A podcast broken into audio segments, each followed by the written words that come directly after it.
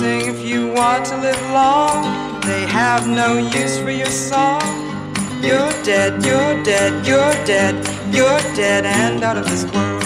Καλημέρα, καλησπέρα συντρόφοι και συντρόφισσες, τι κάνετε, πώς είστε, ελπίζω να είστε όλοι καλά, πού μας βρίσκει αυτό το podcast; Εγώ σήμερα θα κάνω ίσως το μεγαλύτερο επεισόδιο του αιώνα και δεν συμπαθώ καν το brand. Αστείο. Αλλά συνέβη. Θα μιλήσουμε σήμερα για ένα πολύ αμφιλεγόμενο πλέον brand. Είναι ένα σετάκι σχεδιαστών. Φυσικά μιλάω για τον Dolce Gabbana. Θα μείνει στην ιστορία ή θα σβήσει σε λίγα χρόνια. Ιδού η απορία. Διότι μιλούσαμε πάρα πολύ για τον Νίκο τα προηγούμενα χρόνια. Αλλά παιδιά, πολύ σκάνδαλο. Πολύ, πολλά λάθη στο marketing, πολλά πολλά πράγματα που έχουν κάνει πτώση με τα μούτρα.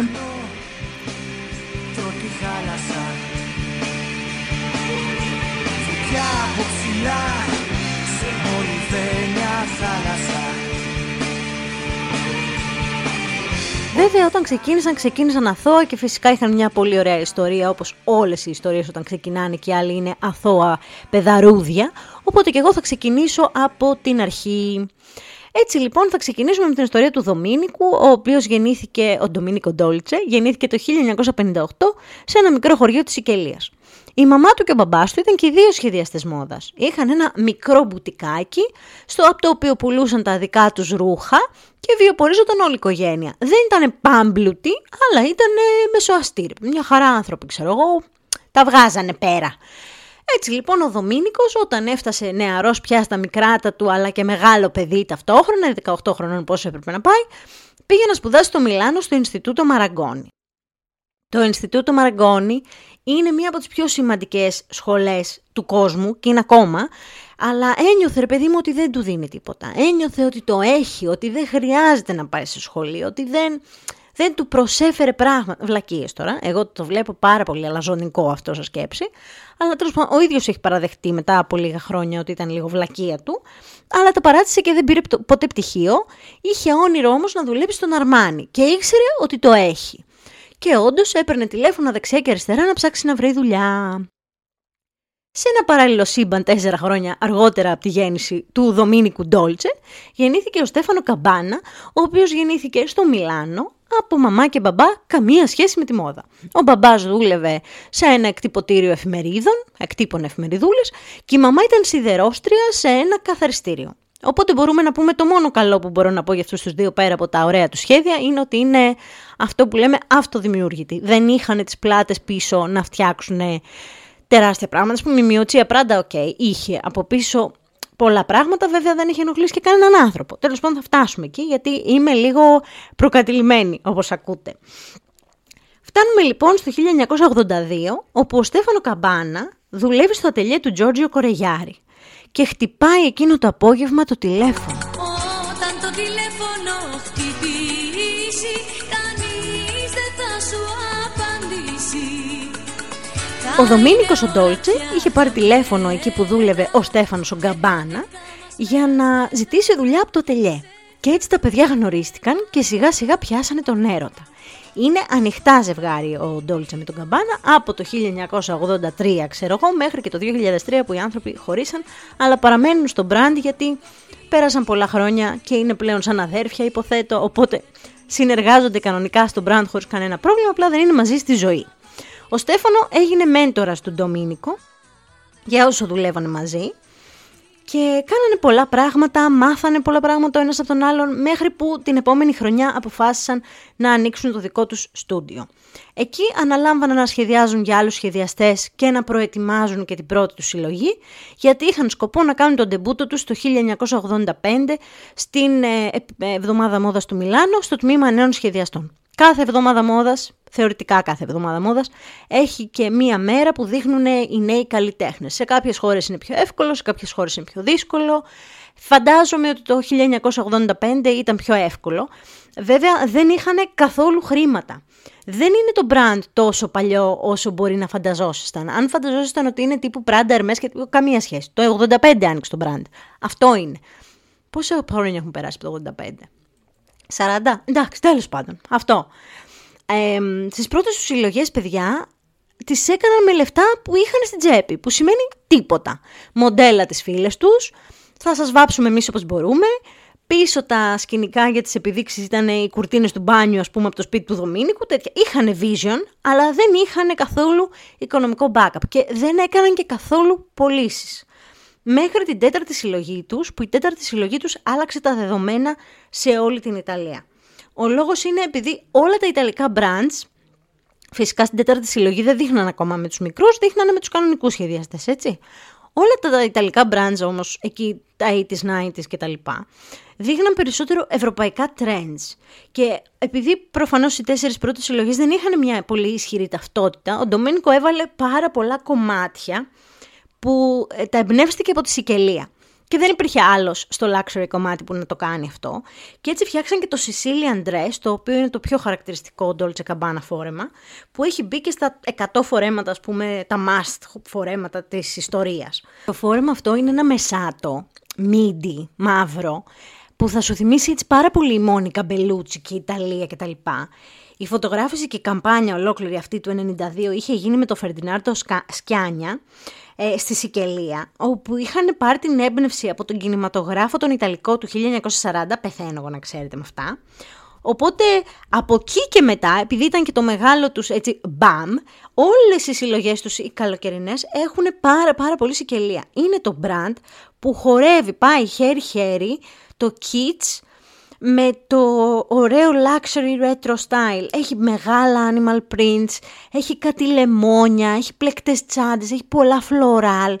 Δηλαδή κάποια κομμάτια μπορείς να πεις ότι είναι υπέροχα, κάποια θα τα βρεις too much, αλλά εμένα προσωπικά σχεδιαστικά και έτσι σαν φως και χρώμα και χαρά μου αρέσουν κάποια. Una mattina mi sono alzato Oh vela ciao, vela ciao, vela ciao, ciao, ciao Una mattina mi sono alzato e ho trovato l'invasor. Το 1991 ήταν ας πούμε η πιο σημαντική χρονιά τους καθώς η Μαντόνα αποφάσισε να φορέσει ένα σακάκι τους στο φεστιβάλ των Κανών και μετά φυσικά και στο ερώτηκα το tour της Οπότε το 90 καταλαβαίνετε πώς ε, συνέβαινε η φάση με τους celebrities. Θυμάστε εδώ Ρούλα, καλώς ήρθατε Σάκης Ρουβάς. Όποιος φόραγε, ε, όποιον φόραγε μάλλον η Μαντόνα, την επόμενη μέρα ξεπουλούσε, οπότε ταυτόχρονα τα παιδιά κάναν και πολλά επιχειρηματικά πράγματα σε άλλες κατηγορίες. Ε, που ας πούμε για την Πράντα πέρασαν χρόνια για να τα κάνουν. Από το 90 ξεκίνησαν να ανοίγονται σε αγορές κατευθείαν. Είπα, Τζαπάν, ε, φτιάχνουν αρώματα, φτιάχνουν μαγιό, φτιάχνουν αντρικά, όλα μέσα σε 4-5 χρόνια. Δεν πρέπει να τους είδει το σπίτι τους από το 90 μέχρι το 95. Πρέπει να μην πήγανε ποτέ σπίτι, να μην είχαν ρεπό, την υδρώσαν τη φανέλα. Για μένα η καλύτερη τους επίδειξη, αλήθεια πιστεύω, που θεωρώ ότι το brand έδεσε και το brand ήταν το πιο σωστό, ήταν πολύ πιο μετά, ήταν το 2012, που εκεί δένουν πάρα πολύ με τη βίλα που έχουν στο Στρόμπολι, με τη σειρά με τα είδη σπιτιού, τα ρούχα όλα, αυτά τα λουλούδια για τα λεμόνια που σας λέω ήταν από τη σειρά, ε, ε ήταν καταπληκτική σφυρούλα. Οπότε και εγώ που γενικά έχω τσακωθεί με τη Vivechrome, τα λατρεύω. Δεν γίνεται να μην φτιάξει η διάθεσή σου με αυτά έτσι τα χρωματιστά πραγματάκια. Και τώρα πέρασα 10 λεπτά που μιλάω για τον Dolce και τον Καμπάνα και κατευθείαν θα πάω στο τσάι. Δεν υπάρχει λόγος να σας πω για τα τρομερά πράγματα που κάναν στη μόδα γιατί ένα καλό κάνουν, μύρια κακά έπονται. Η πρώτη φορά που είδαμε το ζευγάρι αυτό να πέφτει σε κάποια κουτσουκέλα του μάρκετινγκ ήταν πολύ γρήγορα από το 1995. Πήραν λοιπόν τον Steve Meisel, ίσως και τον πιο σημαντικό φωτογράφο του κόσμου, και σε μια φωτογράφηση στη Νέα Υόρκη πήραν την Tyra Banks, του Next Top Model, πήραν και την Kate Moss και βγήκαν οι φωτογράφηση στους δρόμους της Νέας Υόρκης. Η φωτογράφηση αυτή είχε ένα concept, ήταν επηρεασμένο το ντύσιμο από την Ιαπωνία του 30, έτσι λίγο μαυριδερό. Και είχε ένα concept λίγο street gangster, λίγο μαφία, λίγο υπόκοσμος, αλλά αυτά το 90 πέρναγαν στα ψιλά γράμματα. Λίγο σχολιάστηκε ότι έχουν πιάσει πιο dodgy κομμάτια ας πούμε του street life, αλλά δεν έγινε τώρα και κανένας χαμός. Από το 2000 και μετά φρόνημα δεν κάτσανε. Πατιρντί, πανηγύρι και χαμός. Ξεκινάμε από το 2006, όπου βγάζουν μια καμπάνια που δείχνει το εξής. Πέντε ντυμένους άντρες, μία γυμνή κοπέλα, θεόγυμνη. Αυτός που κρατάει τη γυμνή την κοπέλα, κρατάει ένα όπλο. Φαίνεται σαν να την κρατάει με τη βία. Από τους υπόλοιπους τέσσερις τι γίνεται; Ο ένας είναι με δεμένα τα χέρια στο πάτωμα flat, ο άλλος έχει μπει μέσα λίγο σε φάση εδώ και οι άλλοι δύο έχουν το, ο ένας κρατάει μαχαίρι και απειλεί τον άλλον σε ένα καναπέ ξαπλωμένοι. Μοντελικό όλο, φαντάζομαι τώρα Greece Next Top Model. Χαμός. Λίγο βία λοιπόν, λίγο η γυναίκα γυμνή, λίγο που ούτε στο Playboy δεν θα έμπαινε σήμερα αυτό, αλλά πάλι σας λέω ότι εντάξει 2000 είχαμε, δεν ήμασταν ακόμα εκεί. Η υπηρεσία που είναι υπεύθυνη για τις διαφημίσεις, κάτι σαν το SURU ας πούμε, του UK, λέγεται UK's Advertising Authority, δεν ήξερα καν ότι υπάρχει αυτό το πράγμα, πήρε 166 παράπονα. Γιατί δεν ξέρω αν το γνωρίζετε, αλλά και στο UK έχουμε πάρα πολύ αυξημένη την εγκληματικότητα σε ε, ληστείες και σε assaults που έχουν να κάνουν με μαχαίρια. Το knife crime που λέμε, το, τα εγκλήματα μαχαιριού είναι πάρα πολύ αυξημένα. Οπότε πήρε 166 παράπονα και αφαιρέθηκε από την Αγγλία. Οι άλλες χώρες τύπου Hong Kong, Γαλλία αυτό, το πήραν λίγο πιο χαλαρά. Μετά στο καπάκι κάνει μια καμπάνια με τρεις ημίγυμνους άντρες που είχαν μια πολύ όμορφη κοπέλα κάτω χάμο και την είχαν πιάσει από τους καρπούς. Ο ένας ήταν από πάνω της και την είχε πιάσει από τους καρπούς. Και φαινόταν σαν, ξέρεις, να πηγαίνει η φάση κάπου άσχημα. Η μόνη χώρα που αντέδρασε πάρα πολύ ήταν η Ισπανία. Ήταν 2006. Η Ισπανία γενικά έχει ένα θεματάκι με την ισότητα των φίλων, δηλαδή τα κορίτσια εκεί παλεύουν πάρα πολύ και θεωρούσαν ότι δεν είναι το σωστό. Το θέμα αυτό είχε ξεχαστεί για πάρα πολύ καιρό. Γύρισε πίσω το 2015, γιατί ξέρεις όταν κάνεις μια μεγάλη σκατιά, ξεθάβουν και όλες τις σκατιές που έχεις κάνει στο παρελθόν. Αφορμή μεγαλύτερο σκανδαλάκι που θα σας πω, η αγαπητή Kelly Cutrone, η οποία είναι κριτής του Next Top Model της Αμερικής για πάρα πάρα πολλές σεζόν, είχε ανεβάσει τη φωτογραφία, την ξέθαψε και είπε ότι μάλλον το βρίσκει πολύ ερωτικό ο Στέφανο και ο Ντομένικο, τον ομαδικό βιασμό ας πούμε, το βρήκε πολύ καλή ιδέα για καμπάνια και πραγματικά εκεί, OK, okay, ήταν λογικό να υπάρξει πολύ μεγαλύτερη αντίδραση. Υπάρχουν άλλα δύο μικρά σκανδαλάκια, τρία, τρία μικρά σκανδαλάκια, μέχρι να φτάσουμε στα μεγάλα. Δηλαδή, φανταστείτε ότι έχουμε πέντε σκάνδαλα και ακόμα δεν έχουμε φτάσει στην προηγούμενη δεκαετία. Το 2010 κατηγορούνται για φοροδιαφυγή και όντως τρώνε ουσιαστικά 24 μήνες φυλακή. Το κάνουν όμως απειλ, δηλαδή κάνουν έφεση στο ανώτατο δικαστήριο της Ιταλίας και τελικά αθωώνονται. Υποτίθεται ότι ξέπλαιναν, βρήκανε ε, χρήματα από την DNG, η οποία είναι η affordable σειρά, η diffusion σειρά που λέμε της Dolce και Gabbana, δηλαδή κάτι ακριβό γράφει πάνω Dolce Gabbana χωρίς κενά. Dolce Gabbana χωρίς κένα.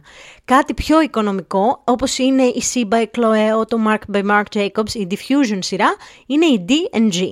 Από αυτήν λοιπόν τη σειρά βρήκαν χρήματα στο Λουξεμβούργο, αλλά τέλος πάντων στο ανώτατο δικαστήριο με την έφεση απέδειξαν ότι δεν υπήρχε φοροδιαφύγη, τέλος πάντων κάπως τα κουκούλωσαν και τους, ε, ε, τους αθώσαν. Δεν τα βάλουμε τώρα και με τη δικαιοσύνη.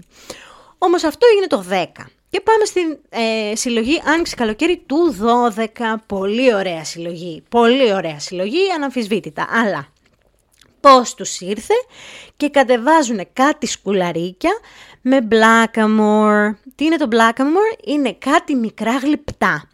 Μπορεί να τα έχετε πετύχει σε κάνα σπίτι θείας, γιαγιάς, ξαδέρφης, που έχουν, είναι μαύρα ανθρωπάκια, δηλαδή αντιπροσωπεύουν μαύρους ή μαύρες κοπέλες, που έχουν φρούτα στο κεφάλι, μεγάλα σκουλαρίκια, φαντακτερά φορέματα ή πολύ έτσι αριστοκρατικά, το οποίο δεν ήταν απαραίτητο ότι χρησιμοποιούνταν για ρατσιστικούς σκοπούς, αλλά πλέον επειδή τα χαρακτηριστικά που έχουν αυτά τα κουκλάκια ε, δίνουν έτσι μια, ένα τόνο καρικατούρας, ρε παιδί μου, κάνουν να μοιάζουν αυτά τα, σαν καρικατούρα τα ανθρωπάκια, δεν είναι σωστό να τα χρησιμοποιούμε γιατί όχι, όχι, όλοι οι μαύροι δεν έχουν μεγάλα μάτια, όλοι οι μαύροι δεν έχουν μεγάλα χείλη. Κατάλαβες, είναι κάτι που δεν είναι καθόλου καλό να χρησιμοποιείται και νομίζω μόνο η Βενετία το παράγει πλέον. Ήταν πάρα πολύ διάσημα αυτά τα γαλματάκια το 16ο και το 19ο αιώνα, αλλά τώρα έχουμε 21ο bro, οπότε μάλλον πρέπει να τα σταματήσεις. Ε, τι να κάνουν, εντάξει, ζητήσανε συγγνώμη, τα κλασικά, άι το παραβλέπουν και αυτό, το παραβλέπουν και αυτό μαζί με τα άλλα τα διάφορα, μένουν μόνο στα online τα σχολιάκια. Και το 2013, χωρίς να έχει καταλαγιάσει ακόμα το ρημάδι το σκάνδαλο, πάνε σε ένα Halloween party που είχε ε, εμπνευστεί ένας φωτογράφος, το οποίο το είχε ε, ονομάσει Disco Africa Jungle. Ε, και πήγε τώρα ο Χριστιανός, άλλος ηλίθιος κι αυτός, ο Αλεσάνδρο Ντελάγκουα, άλλος σχεδιαστής, πήγε και έκανε ένα black face ωραιότατο, βάφτηκε μαύρος, με ένα μεγάλο άσπρο χαμόγελο, φωτογραφήθηκε και, και με τον Dolce και το καμπάνα, τους πήρε και τους σήκωσε. Εν τω μεταξύ, side note, σε αυτό το πάρτι ήταν και η Julianne Χου, η οποία ήταν από το Τζοσόι του Δίνιου Καντάντσι, μια τέτοια άλλη μαλακία. Αλλά δεν θέλω να κάνουμε focus στο ποια ήταν. Θέλω να σας πω το πόσο εύκολο είναι να πληγώσεις κάποιον και να σκεφτείς ηλίθια, ας πούμε, εμ, τύπου υπάλληλο στη γλυφάδα με τα κοτσιδάκια, επειδή απλά δεν σκέφτεσαι. Δεν έχει σημασία το ποιος το έκανε. Η κοπέλα αυτή ήθελε να ντυθεί Crazy Eyes από το Orange is the New Black. Το Orange is the New Black είναι μια σύγχρονη σειρά. Με την ηθοποιό να ζει, να ζει να βασιλεύει. Είναι η Ούζο Αντούμπα. Πάρα πολύ καλή ηθοποιός, μαυρούλα. Και λέει: Θα βάλω πορτοκαλί τη στολή του φυλακισμένου, θα βαφτώ και μαύρη. Και τι καλά που θα, θα πάει αυτό. Είστε καλά. Είστε καλά. Πραγματικά αυτό μόνο. Εντάξει, και επίσης ήταν και εκτός concept. Να τα λέμε και αυτά, γιατί Disco Africa δεν σημαίνει θα πάρω μιας Αφροαμερικάνας το. Βασικά τη ζωή και θα ντυθώ σε αποκριάτικο πάρτι, που είναι ήδη πολύ προσβλητικό να ντυθεί κάποιος τις Απόκριες εσύ. Είναι αρκετά κακό από μόνο του, αλλά βάλε τώρα με το νου σου. Τέλεια, τέλος πάντων. Αυτό δεν πήγε πολύ καλά. Και φτάνουμε στο ιστορικό το 2015 στην πρώτη ιστορική μαλακία πριν καν το δικό μας Νίκο Οικονομόπουλο. Νίκο, έρχεσαι δεύτερος. Ο Δομήνικος στο Ιταλικό περιοδικό Πανόραμα δηλώνει. Είμαστε κατά της τεκνοθεσίας από γκέι ζευγάρια, η μόνη οικογένεια είναι η παραδοσιακή, δεν με πείθουν τα παιδιά της χημείας τα συνθετικά παιδιά, από νοικιάρικες μήτρες και από σπέρματα που τα διαλέγεις από κατάλογο. Ε, σκληρός και απέσιος θα πω, το πρώτο σχόλιο ήρθε από τον Elton John, από το Sir Elton John, που έχει παιδιά μέσω τεχνητής γονιμοποίησης, που προφανώς έγινε έξαλλος και του γράφει, ένα I quote, Πώς τολμάς να λες τα όμορφα παιδιά μου συνθετικά; Πώς τολμάς να δείχνεις με το δάχτυλο αυτό το θαύμα της επιστήμης που βοηθάει λεγεώνες της αγάπης, gay και straight, να αποκτήσουν δικά τους παιδιά; Είσαι εκτός τόπου και χρόνου, όπως και τα ρούχα σου. Και κλείνει με το hashtag boycott Dolce Gabbana που εκεί ξεκίνησε, κρατήστε το αυτό το hashtag, γιατί από εκεί ξεκινάει μια άλλη μεγάλη ιστορία. Καλά του είπε, καλά του τα είπε, στο δικό μας τον έκπτωτο Άγγελο Μονάχο, να δω ποιος θα τα πει, Μαζί εννοείται ότι συμφωνεί και ο Ρικι Μάρτιν ως άνθρωπος που έχει παιδιά από παρένθετη μητέρα, οι διάφοροι άνθρωποι του καλλιτεχνικού χώρου, η Βικτόρια Μπέκαμ, χίλιοι άλλοι άνθρωποι έχουν πληγωθεί και έχουν πειραχτεί, γιατί δεν είναι ότι πείραξε μόνο τα παιδιά των γκέι, όλα τα παιδιά που είχαν βγει με IVF είναι συνθετικά. Αχ, Παναγία μου, φυσικά βγήκαν και ζήτησαν συγγνώμη. Είπανε μια κλάπα ότι είμαστε σε φάση αναζήτησης και ότι ήμασταν σε μια φάση που δεν ξέραμε τι λέγαμε. Όχι, bro μου, όχι. Απλώς εσύ δεν θέλεις να κάνεις παιδάκια και κανείς δεν σε πιέζει, ούτε η κοινωνία σε πιέζει και νιώθεις την ανάγκη να μπεις στην αποψάρα σου για το τι θα κάνει ο άλλος. Και αυτό που με ενοχλεί περισσότερο από όλα είναι ότι είμαστε μια κοινωνία που έχει άποψη για όλα και ταυτόχρονα για τίποτα. Για τίποτα. Έχουμε άποψη για τους άλλους, αλλά σε ό,τι κάνουμε εμείς, τίποτα. Παιδιά μουλάρια ο Αστραχάν. Σε ενοχλεί, λέει, δεν θέλω να βλέπω. Ο Οικονομόπουλος και ο κάθε μπαγλαμάς τώρα. Δεν θέλω να βλέπω παιδιά να μεγαλώνουν με δύο μαμάδες ή με δύο μπαμπάδες. Δεν θέλω να τα βλέπω. Δεν είναι σωστό για την κοινωνία. Ούτε εγώ θέλω ρε bro να, με, να γυρνάω γύρω-γύρω και να ακούω 14 να βρίζουν σαν αχθοφόροι στην τούμπα, αλλά δεν μεγαλώνεις τα παιδιά σου καλύτερα. Εμένα με ρωτάς, εγώ λοιπόν τρώω αυτά τα παιδάκια στη μάπα που δεν τα συμπαθώ και εσύ θα φας τα παιδάκια που έχουν δύο μπαμπάδες στη μάπα. Τι να κάνουμε τώρα; Κανείς δεν μπορεί να περάσει σε αυτή τη ζωή ανενόχλητος. Γιατί σου είναι τόσο σημαντικό αν οι άνθρωποι θα έχουν ίσα δικαιώματα με σένα; Γιατί σου είναι τόσο, τόσο πάρα πολύ σημαντικό; Σε πήρε ο πόνος, λέει, για την κοινωνία.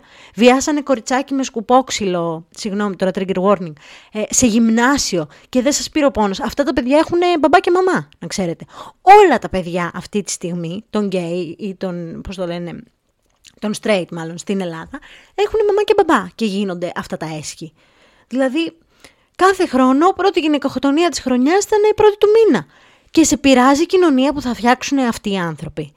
Δηλαδή, τόσο υποκριτέσεις, τόσο νούμερα. Σε πειράζει η κοινωνία, λέει, διπλά κάνουν έξωση στην γριά και δεν κουνιέται φίλο. Δεν κάνουμε τίποτα. Μας έχουν ε, δεν είναι τώρα λαϊκισμός αυτό, αλλά θέλω να σου πω ότι γίνονται πάρα πολλά πράγματα στην κοινωνία στα οποία δεν ασχολείσαι και ασχολείσαι με τον αδύναμο γιατί σε παίρνει. Σε κάτι σου δώσανε τώρα να λες βήμα και λες «Ε, τι δεν μπορούμε να πούμε την άποψή μας». Γιατί έχεις άποψη, δεν έχω καταλάβει. Από πίτα που δεν τρως, δεν καταλαβαίνω γιατί έχεις άποψη, για την κοινωνία σε πείραξη. Αφού ούτως ή άλλως χεσμένη την έχεις στην κοινωνία, μόνο την πάρτι σου κοιτάς. Τέλος πάντων, ευχαριστώ που ήρθατε στο TEDx μου. Σε αντίθεση με τον Ντόλτσε και τον Καμπάνα, εγώ δεν θα ζητήσω συγγνώμη και θα μιλήσω για το 2016, όπου τους ήρθε η θεία επιφύτηση να φτιάξουν ένα σανδάλι, έτσι σαν του Gladiator, ήταν με φουντίτσες και χρώματα και τέτοια, που το ονόμασαν Sleeve Scandal. Το σκάνδαλο του σκλάβου. Μπράβο, παιδιά. Μπράβο. Βγάλατε τα σκουλαρίκια με τους μαύρους, που, τους ανθρώπους που σας πήραν με τις πέτρες και μετά λέτε θα βάλουμε και τη λέξη σκλάβος σε ένα σανδάλι. Γιατί θα πάει πολύ καλά αυτό. Ξύνεσαι στη γλίτσα του τσοπάνι. Κάπου τα θέλει ο κόλος σου, παιδιά. Δεν γίνεται αλλιώς. Συνεχίζουν 2017 γιατί βλέπεις ότι δεν παίρνουν ανάσα και δεν είναι καν Balenciaga να πεις ότι τις βλακίες που κάνουν κάπως τους τη γυρνάει ας πούμε το marketing και όχι απλά κάνουν βλακίες. Αυτό σκέτο. Φτιάχνουν ένα sneaker που πολλοί το θεώρησαν ε, οδή στο body dysmorphia, το θεώρησαν πάρα πολύ 90s a concept γιατί έγραφε I'm thin and fabulous. Μπορείς εδώ να κάνεις, ε, να πεις ρε παιδί μου ότι ok, okay, δεν έγινε και κάτι, γιατί μπορεί να έγραφε I'm fat and fabulous, αλλά στην προκειμένη έγραφε I'm thin and fabulous και πολλοί γύρισαν και είπαν ότι ok, okay, δεν ήταν σωστό αυτό. Μικρό το κακό. Και περνάει παιδιά ο χρόνος. Γιατί σας λέω κάθε χρόνο και κάθε πέρσι και καλύτερα αυτό το brand και ντύνουν τη Μελάνια Τραμπ. Και θυμάστε το 2017 πόσο πολλωμένη ήταν η Αμερική με τους τραμπικούς και τους αντιτραμπικούς, οπότε πάρα πολλοί κόσμος χρησιμοποίησε το boycott Dolce Gabbana hashtag και πάρα πολλοί διάσημοι εναντιώθηκαν στο γεγονός ότι ο οίκος έδωσε ρούχα για τη Μελάνια Τραμπ. Απαντάει λοιπόν ο Στέφανο ότι Ξέρεις, εμείς δεν ασχολούμαστε με την πολιτική, εμείς είμαστε Ιταλοί και ειδικά με την πολιτική της Αμερικής, τι μας νοιάζει εμάς, μας νοιάζει το ρούχο κτλ. κτλ. Και τσακώνεται με τη Μάιλι Σάιρους, γίνεται ένα μάθο κούτι στα social media και όπως είπαμε, επειδή κάθε χρόνο ανέβαζε ένα boycott Dolce Gabbana κάποιος, το υπογράφει το post όταν τσακώνεται με τη Μάιλι Σάιρους, passive aggressively το βάζει αυτός στο δικό του post. Για να μην ορίστε, χεσμένους σας έχω και να το γράψετε χέστηκα.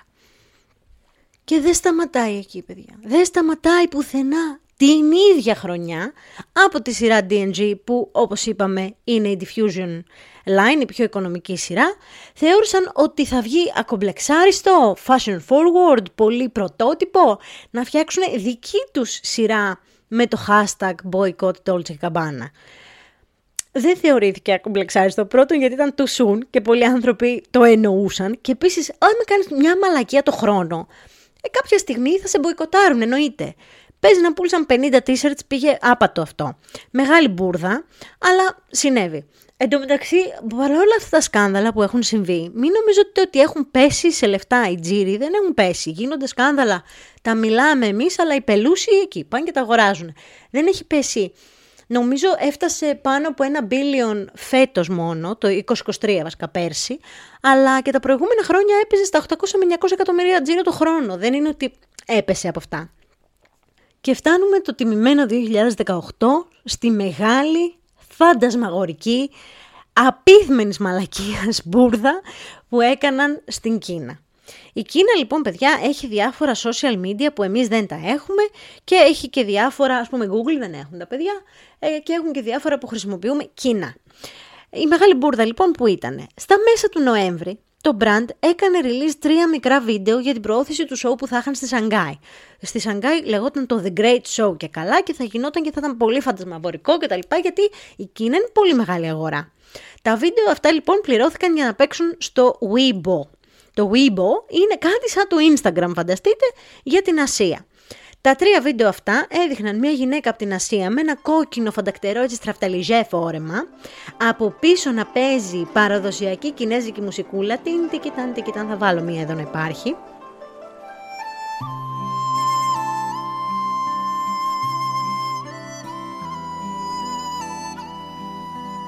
Και εκεί που λες μέχρι εδώ καλά, είναι βουβή το ταινιάκι, έτσι, παίζει αυτή η κινέζικη παραδοσιακή από πίσω, βουβό το ταινιάκι και βγαίνει ο τίτλος To Eat With Chopsticks by Dolce και Gabbana. Και λες μια χαρά. και βγαίνει ένας ε, Κινεζούλης και το λέει στα Mandarin και το Dolce Gabbana το κάνει spell όπως το κάνουν οι ε, Κινέζοι. Όλοι έχουν μια προφορά, κάθε φιλή, δηλαδή αν ρωτήσεις έναν Μεξικάνος θα στο πει Dolce Gabbana.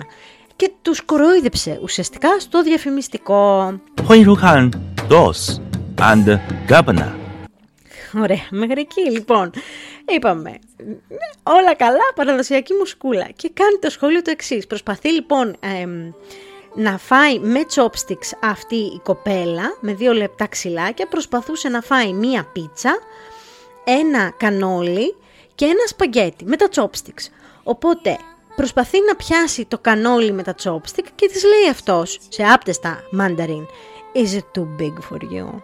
Προσπαθείς με αυτά τα δύο ξυλάκια να πιάσεις τη μέγα πίτσα μαργαρίτα. Ήταν πολύ κακό. Αρχικά ήταν κοροϊδευτικό για την κουλτούρα, σε δεύτερη φάση ήταν υποτιμητικό για την κοπέλα, γιατί είχε και αυτό το σεξουαλικό υποτόνο τέλος πάντων. Αλλά αυτό το βίντεο μέσα σε 24 ώρες είχε γίνει viral από τα πάρα πάρα πάρα πολλά σχόλια. Κάποια στιγμή λοιπόν φτάνει και στο Instagram και μια γνωστή πλατφόρμα fashion police τύπου η Diet Prada το κάνει αναδημοσίευση και εκεί ο, ε, ο Στέφανο κάνει το κορυφαίο. Το κορυφαίο, παιδιά. Λέει ότι η Κίνα είναι μια χώρα σκατά και βάζει πέντε poop emojis. Δεν κάνω καν πλάκα. Και τους είπε κιόλας, and I quote, The Chinese people are ignorant, dirty smelling mafia. Dirty smelling mafia πήρε τεράστια διάσταση το θέμα με το ανάλογο hashtag. Υπήρχε και το hashtag cancel, ε, Great Show Cancel, το οποίο είχε 870 εκατομμύρια views.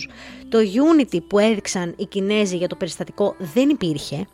Αποχώρησαν όλα τα μοντέλα από το show. Δεν μπορούσε να γίνει το show, οπότε και ακυρώθηκε.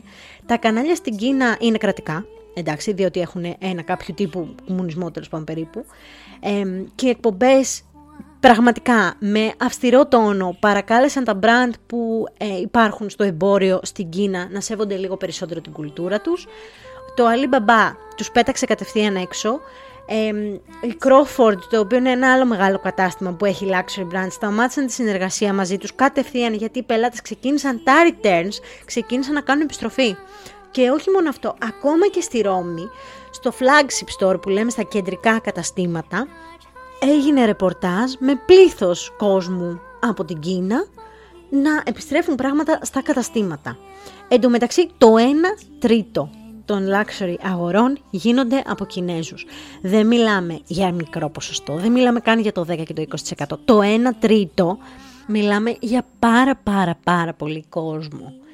Στο Weibo, στην πλατφόρμα που έγινε αυτό, ήταν σοκαριστικό το πόσο γρήγορα πέσαν οι followers και τα mentions. Δηλαδή, αν έβλεπες το month-to-month ανάλυση, ας πούμε, ήταν στο μείον 2.512%. Το engagement με το brand γενικότερα. Δεν το έκαναν mention, δεν το ακολουθούσαν. Όλοι, πέντε, πέντε μήνες ο λογαριασμός, φανταστείτε, στο Weibo ήταν κλειστός. Όλες οι Κινέζες stars, influencers, movie stars, οποιοδήποτε ήταν από Κίνα, τους είχε ξεγράψει. Ε, ειδικά και η Κίνα δεν είναι μια αγορά τώρα αθώα σε ρατσισμό. Δηλαδή φέτος είχαν διαφήμιση για αποσμητικά με έναν μαύρο άνθρωπο, ας πούμε, που υπονοούσαν ότι οι μαύροι μυρίζουν περισσότερο. Είναι, μιλάμε τρελά ρατσιστές σαν λαός. Να μην σχολιάσω το Μαρία με τα κίτρινα.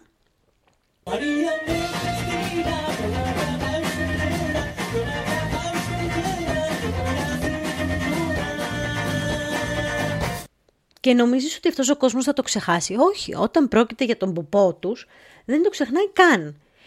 Η Κάρεν Μοκ, η οποία είναι μια pop τραγουδίστρια από το Hong Kong, τόλμησε, στο, το 2022 έγινε αυτό, πριν από 1,5 χρόνο ξέρω εγώ, τόλμησε να φορέσει την Dolce Καμπάνα και αν δείτε από κάτω τι έγινε στα σχόλια, την καταγραφή του κόσμου, για εσχάτη προδοσία την κατηγόρησαν την κακομήρα, ότι είσαι δημούτσουνη, δίμουρη, διπρόσωπη, ότι πας όπου πάνε τα λεφτά και ξέχασες τι είπε για μας και τέτοια πράγματα.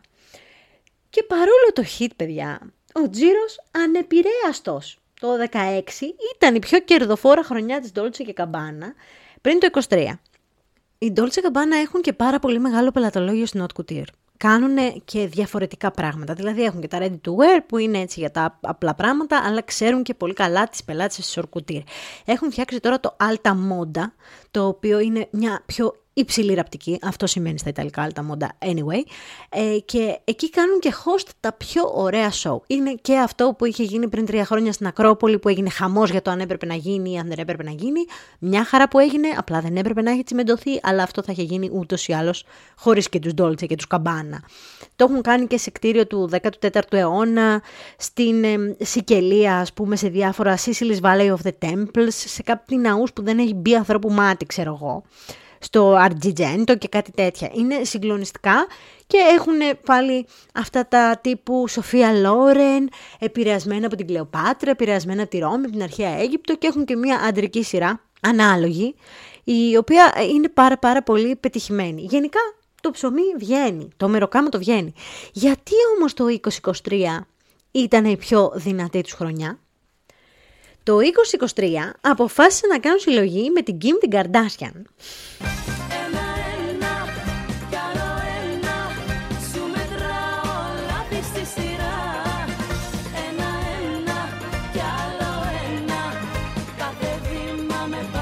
Για την άνοιξη καλοκαίρι την κάνανε μαζί. Τσάο Κιμ τη βγάλανε παιδιά τη συλλογή.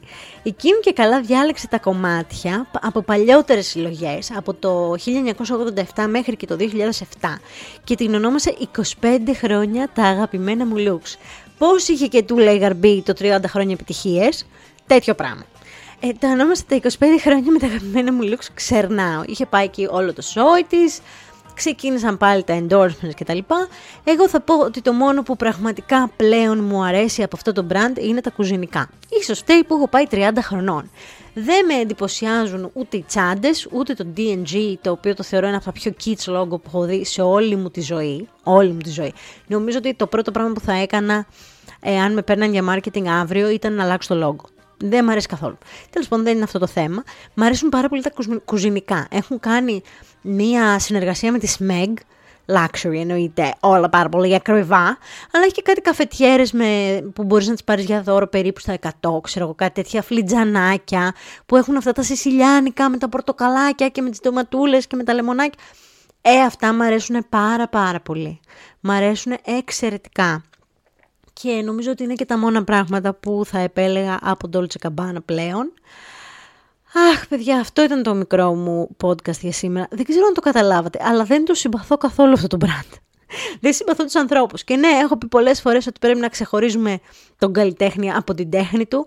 Αλλά σε αυτή την περίπτωση, επειδή εντάξει, δεν κόβομαι, δεν ψοφάω, ε, και δεν έχω και την οικονομική δυνατότητα να αγοράζω πράγματα luxury πάρα πολύ συχνά, οπότε αυτά που αγοράζω είναι μόνο τα κλασικά και βασικά μου πράγματα. Ναι, σίγουρα θα μπορούσα να αγοράσω ένα Σεσίλια Αντρέ με λεμόνια, σίγουρα. Αλλά είναι το τελευταίο πράγμα που θα ήθελα να δώσω τον εθρό μου, ας πούμε, γι' αυτό. Θα προτιμούσα να πάρω ένα αυτοκίνητο, όπω να σου πω. Έχω άλλες προτεραιότητες. Και δεν είναι από τα brands που βγάζει κλασικά κομμάτια. Αυτό λοιπόν είναι το μικρό μου podcast για σήμερα. Ελπίζω να σας άρεσε. Και μέχρι την επόμενη φορά σας φιλώ γλυκά στα μούτρα. Don't sing if you want to live long. They have no use for your song. You're dead, you're dead, you're dead, you're dead and out of this world.